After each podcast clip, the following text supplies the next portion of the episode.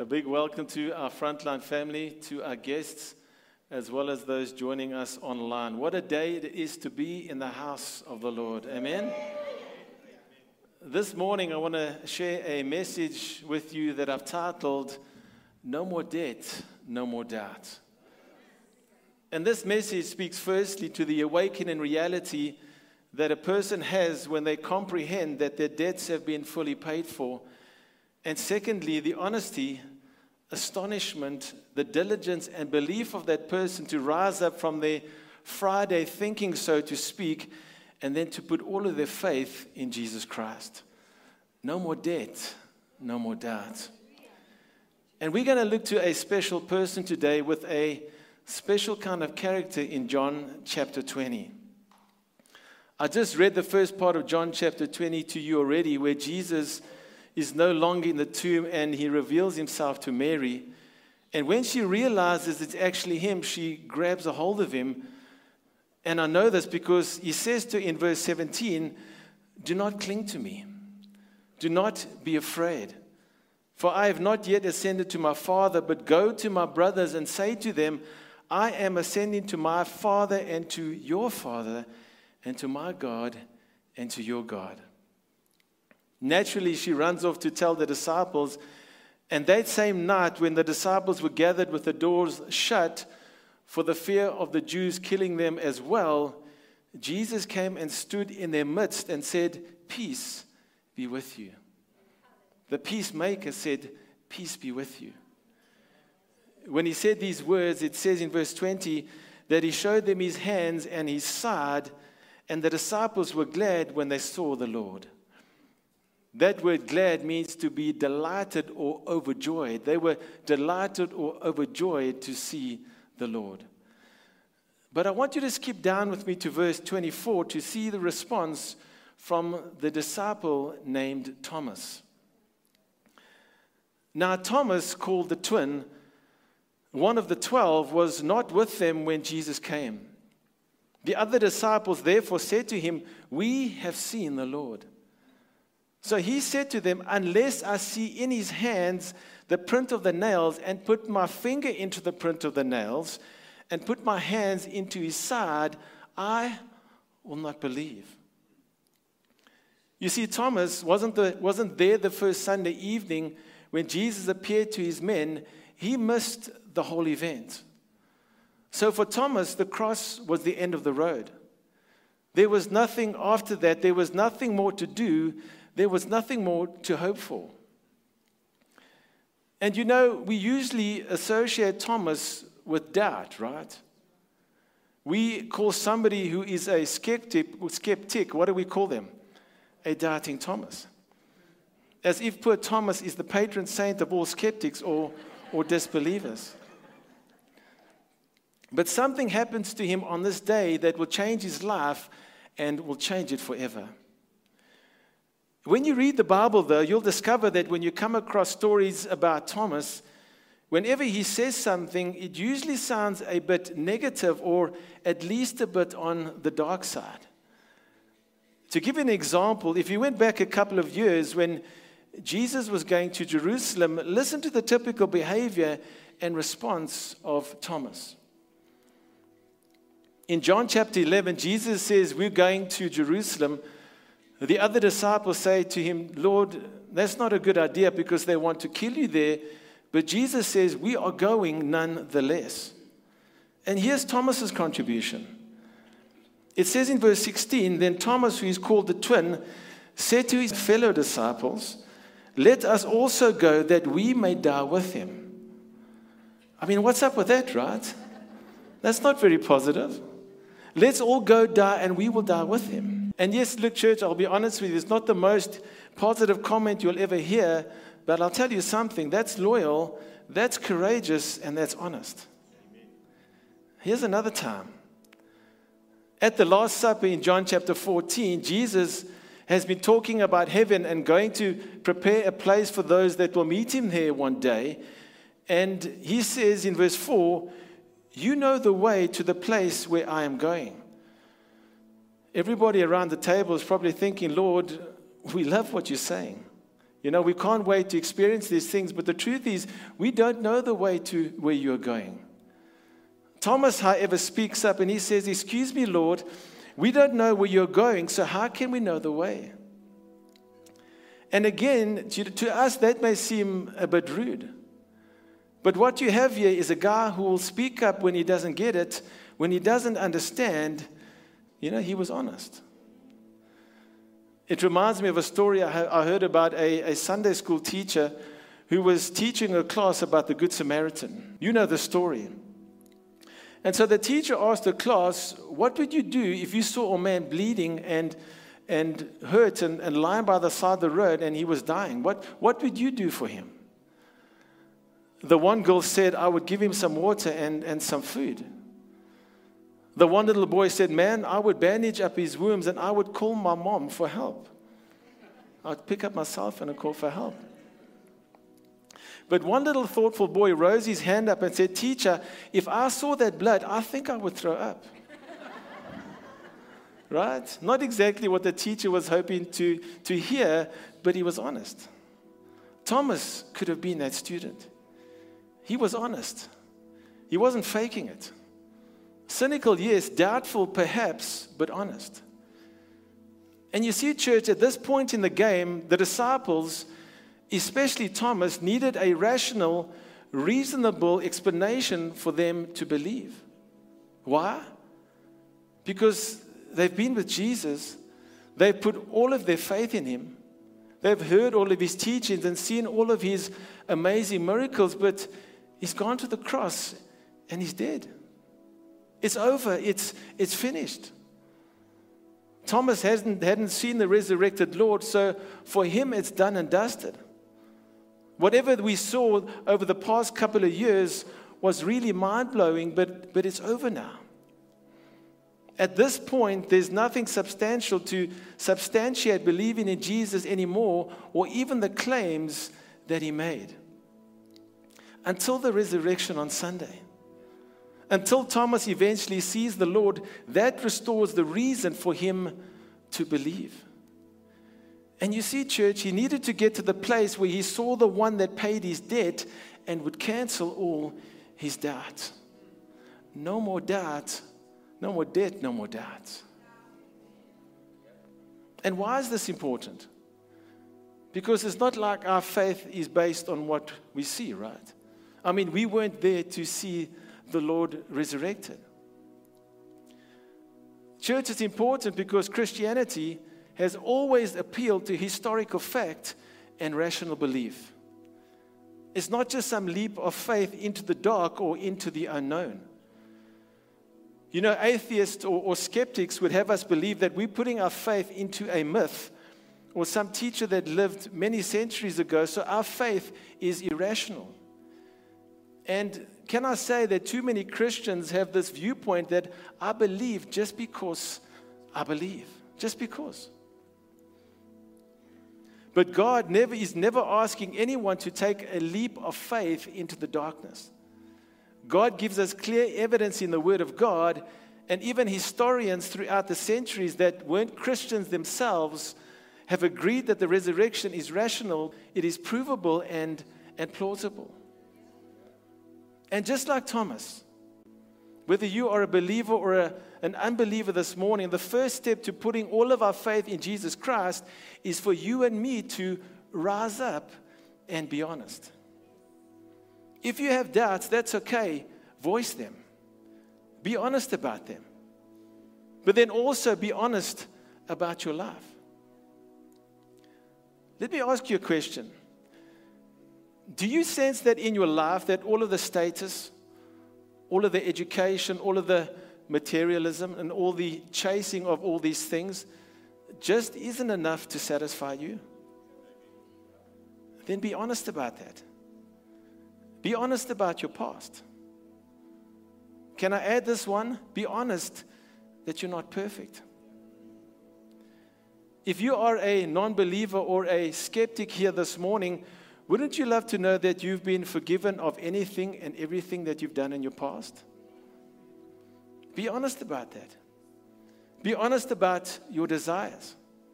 about what you want to be in life and the legacy that you want to leave for the generations to come. Because don't you feel like, ever feel like there could be more? Don't you have this hope that there is something more than what you've already experienced in life? Be honest about that hope. And you know what? Be honest about your sin. Call it what it is. It's called confession in the Bible, by the way, and bring it to the Lord. Rise up from that Friday thinking and be honest. Thomas was. That's the first thing. Number two, rise up and be astonished. You know, Thomas said he won't believe unless he sees Jesus himself and he touches his hands and his side. But look at the next couple of verses from verse 26. It says, And after eight days, his disciples were again inside, and Thomas was with them this time. Though the doors were locked, Jesus came and stood among them and said, Peace be with you. Again, he says, Peace be with you. Then immediately he addresses Thomas and he says, Put your finger here, see my hands. Reach out your hand and put it into my side. And then he says, Stop doubting and believe. Thomas said, My Lord and my God. So you have Thomas here for the last eight days. He's mouthing off, I'm not going to believe until I see. And Jesus says, Peace to you. Touch my hands and my side. And then all of a sudden, it's my Lord and my God. And did you notice the phrase after eight days? You mean to say that the disciples had to put up with Thomas for eight days? They had to listen to him say, For eight days, I will not believe. And why? You know, if Jesus showed up then, why is he not showing up now? The first day came, the, the third day, the fourth day, the seventh day, and he's still doubting, right? I will not believe until I can touch and see. And I'm sure a couple of those other disciples started feeling maybe a little bit like Thomas on the doubting side. But after eight days, guess who shows up for dinner? Jesus pops in the room. Thomas sees him, and it changed everything for him for the rest of his life. What the resurrection did for Thomas is rekindle hope. It brought back his, his wow, his, his wonder and amazement.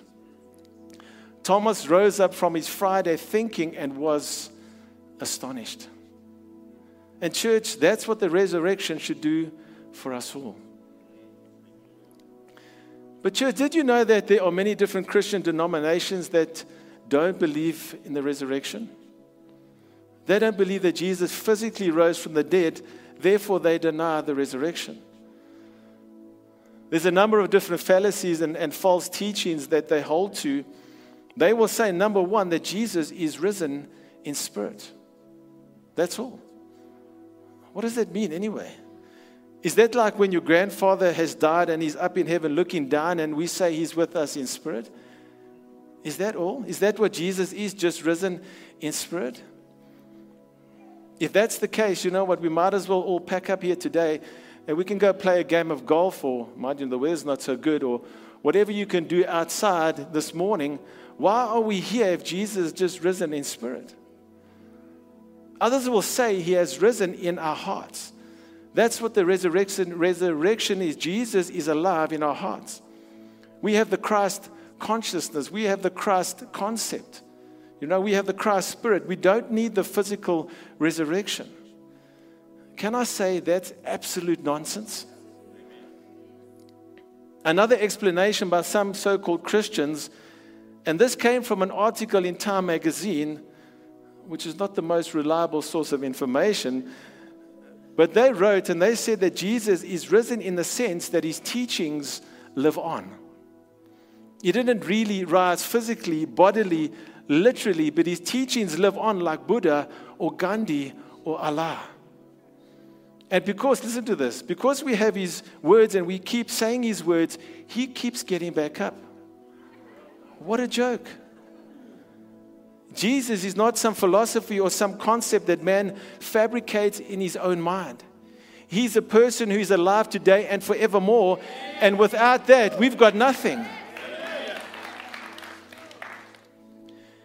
And you have to understand something. This day is so special to us because this teaching of the resurrection is the pivotal point of Christianity. It is the heart of everything that we are about and what we believe in. No resurrection equals no hope, equals no eternal life, which means you stay dead when you die. And look, we might agree to disagree on a number of things. Like when it comes to the rapture or the the second coming of Jesus or the teachings on the last days, but we never, ever, ever disagree about the resurrection. If Jesus did not bodily, physically rise from the dead, then Jesus Christ is a liar because he said he would die and rise again.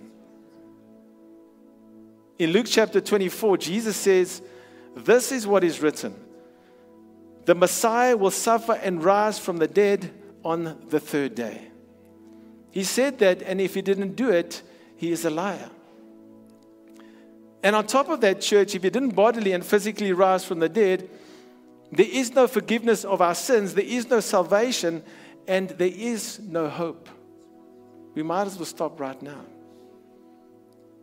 And so Thomas's, Thomas was right in being utterly hopeless until he rose up from his Friday thinking and was honest and was astonished at seeing the risen Lord.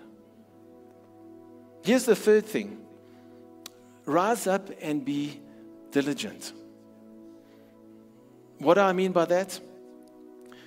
When Jesus said to Thomas, Reach your finger here and look at my hands, and take your hand here and put it into my side, instead of Jesus saying, You fool, you didn't believe, he says to Thomas, Peace be with you.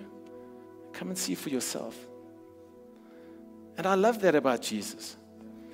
He condescended so graciously to Thomas's doubt, and he invites Thomas, Mr. Empirical, Mr. I won't believe unless it's science, come, touch, see, and feel. And you know what? I really challenge you to do the same.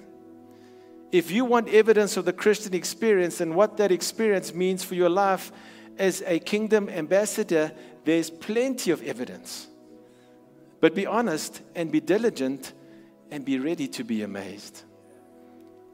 Because you'll discover that Christianity, that Jesus Christ, among many other things, has three main credentials or qualifications. And as you examine them, you will be amazed. Let me share these with you very quickly. Number one, Jesus' impact on human history is unlike anybody else. The impact that Christ has made upon human history is unique, it is singular, and unparalleled. Number two, the claims that Jesus made about himself, all of them came true. Right? Not 50%, not 80%, not even 99.9% of them. All of them came true.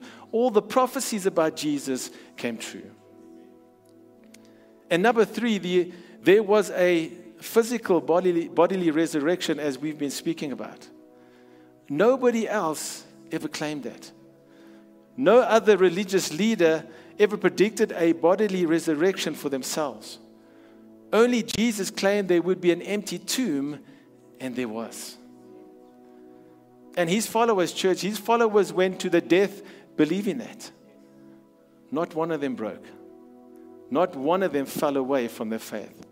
So either the tomb was empty or the tomb was not empty. And that's what we have to examine. And if you are here today and you still have one foot in Buddhism, or one foot in Hinduism, or in the, the Muslim faith, uh, uh faith, and one foot in Christianity, I'm encouraging you to make whatever belief system that you are going to get into not based on your personal bias or your family preference or family pressure or even your philosophical outlook on life, but to actually look at the facts. You see, Thomas was confronted with that and he rose up and was honest. He rose up and was astonished. He rose up and, by the invitation of Jesus, was diligent to examine the evidence. You see, he changed his Friday thinking to receive what the resurrection Sunday was all about. And, church, let me tell you something this morning. It's only when we change our Friday thinking to Sunday thinking that we receive the freedom and the power of the gospel. Fourth and finally, rise up and believe. Rise up and believe.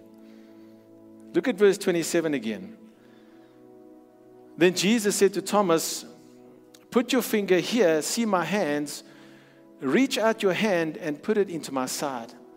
Stop doubting and believe. And Thomas answered and said, My Lord and my God. Isn't it amazing how just a few verses ago, or for Thomas eight days ago, he's saying, I won't believe. Unequivocally, I will not believe. And here he's doing what? He's believing. And you see, church, Thomas had to go through this process of being honest, being astonished, and seeking out the factual evidence before he came to really believe. And Thomas rises from the lowest depths of despair and disbelief to the highest pinnacle of faith. He says, My Lord, that's the typical way to address Jesus, and my God, that's his deity. My Lord and my God. And, church, what joy must have flooded Thomas's soul when he came to that place. And can I say, there must be a testimony of many of us here this morning that we've come to that place, right? We've had to go through this process ourselves where we say, My Lord and my God. What a place to get to. What a privilege to get to that place. And, church, my call to you today, I want to, I want to speak firstly to believers. My call to you as a believer is to make sure that you are living a life where you are constantly allowing the Lord to transform your thinking.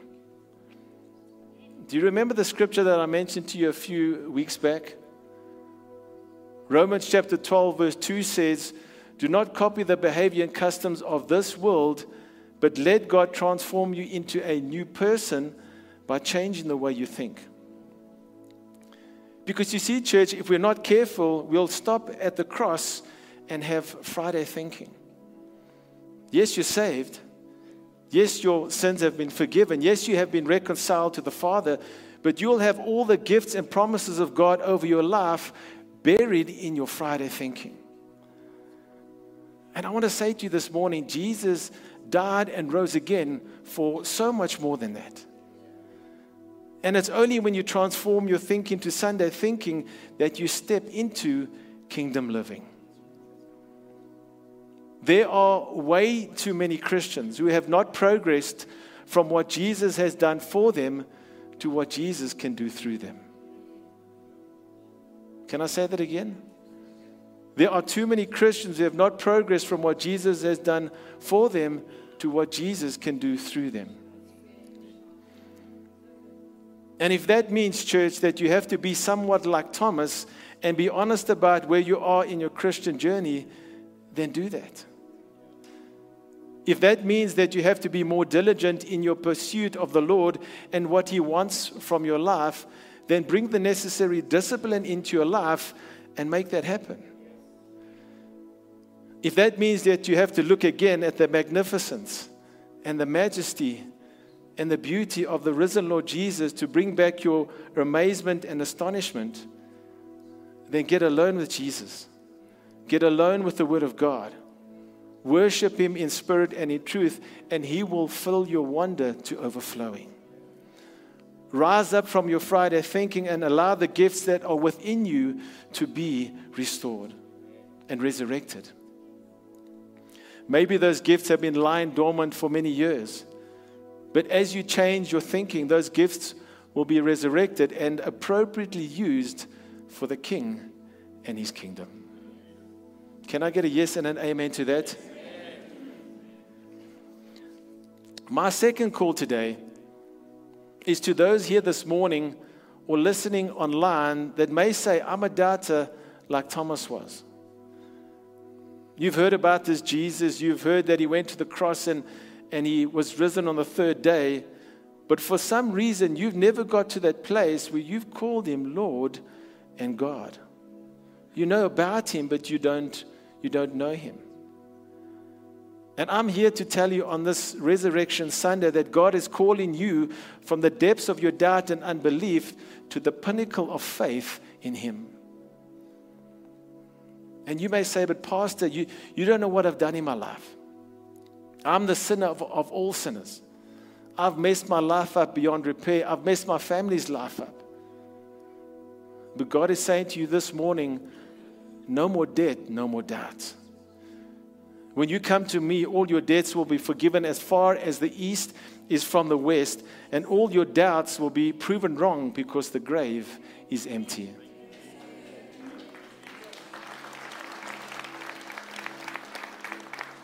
He's calling you. He's calling you into His kingdom today. And He wants to adopt you as His son or as His daughter. Father, we come to you on this beautiful Resurrection Sunday. And the most beautiful thing about this day is the hope that continues to live in our daily lives because of the promise that Jesus made that he would die and rise again. And the evidence that shows he did indeed conquer death, giving us hope even in the face of our own mortality. Lord, I pray for the hearts who have heard this message today and as a seed has been sown into soil, may it bear fruit in our hearts. May the good sunshine of your spirit warm that soil, breaking up the ground, watering it, and letting it blossom in our lives here this morning. May we rise up this morning, Lord.